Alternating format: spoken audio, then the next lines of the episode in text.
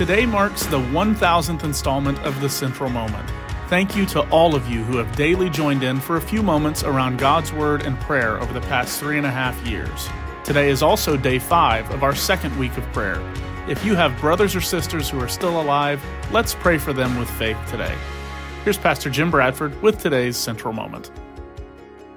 I welcome you to Central Moments today. And today is a special day. Not only is it day five of our second week of prayer where we're focusing on praying for our family members today, our grandchildren, our nieces, our nephews, but this is the 1000th edition of Central Moments. We started a little over three years, three and a half years ago at the beginning of the COVID shutdowns when we knew that at least for a few weeks we'd not be able to meet together as a church here at Central Assembly, and it sort of just kept going.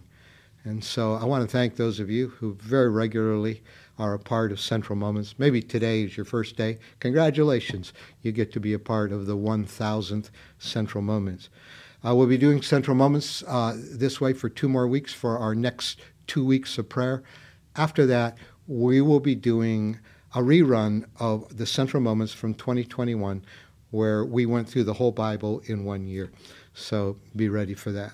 But today we're talking about praying for our children, uh, especially our grandchildren. We've we had a day to pray for our kids, but now our grandchildren. I have one three-year-old grandson, and I have one four-week-old granddaughter.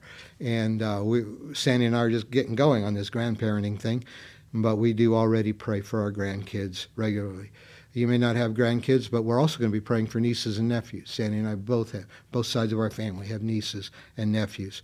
The scriptures say much about God, in fact, passing his blessings from generation to generation.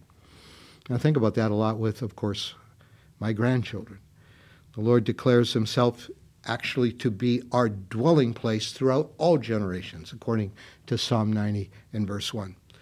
And this, this can begin by praying, of course, for the salvation of our grandchildren. They will grow up to know Jesus personally. Uh, same with our nieces and our nephews. Sandy and I regularly, every week, name our nieces and nephews before the Lord and our grandchildren and pray that their hearts will be right with Jesus. Um, I distinctly remember years ago, two of us, in fact, praying through the list of our nieces and nephews, and the Holy Spirit especially gripped our hearts one of those uh, uh, evenings of prayer for extended intercession for one of our nephews. And we felt God's heart strongly for that nephew. My wife actually started to weep, and together we called out to God for him. It was a vulnerable time for him spiritually. And in the years since, wonderful things have unfolded in his life to God's glory and now he serves Jesus wholeheartedly. Our prayers then go beyond salvation to encompass every aspect of life for this next generation, whether it be our grandchildren or our nieces, our nephews, or their kids. Since the day our daughters were born, uh, Sandy and I prayed for spiritual protection over them, starts there.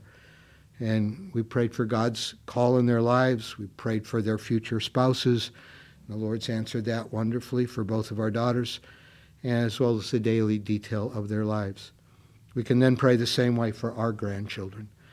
Children need a grandparent and spiritual grandparents at that, praying over them in this way. So we place our grandchildren, place our nieces, our nephews into God's hands by faith. Some of these prayers may take a long time to be answered, but standing in faith over many years, consistently praying for them day by day or week by week, is, extreme, is an extremely important way of covering and supporting them and their families spiritually. In fact, in Matthew 18, verse 3, Jesus said, Truly I tell you, unless you change and become like little children, you'll never enter the kingdom of heaven. So we know that this is really heart, close to the heart of Jesus. Father, we pray for our grandchildren today if we have them, or we pray for the grandchildren of some of our good friends. We pray your covering on their lives. We pray that there will be a generational blessing passed on to them uh, because those children and grandchildren also turn their lives to you. We pray you'll protect them. Those who are wandering from you, we pray you arrest them and bring them to you. And we just believe you, Lord. Lord Jesus, we thank you. You love the children. Pray for our nieces and nephews. Touch them. If they're married, touch their marriages. If they have children, God, cover their children. Lord, we just, by faith, pray spiritual blessing imparted to them, that they will become a generation that will, that will mentor spiritually the generation that they raise and their kids and grandkids. God help us. Help some of us to be great grand, good grandparents, attentive grandparents. Teach us how to invest in our grandchildren's lives. Teach us how to invest in our nieces and nephews, many of whom we don't even live close to anymore. But my God, help us to make in that investment, to be their encouragers. And we pray for your blessing on their lives. In Jesus' name, amen.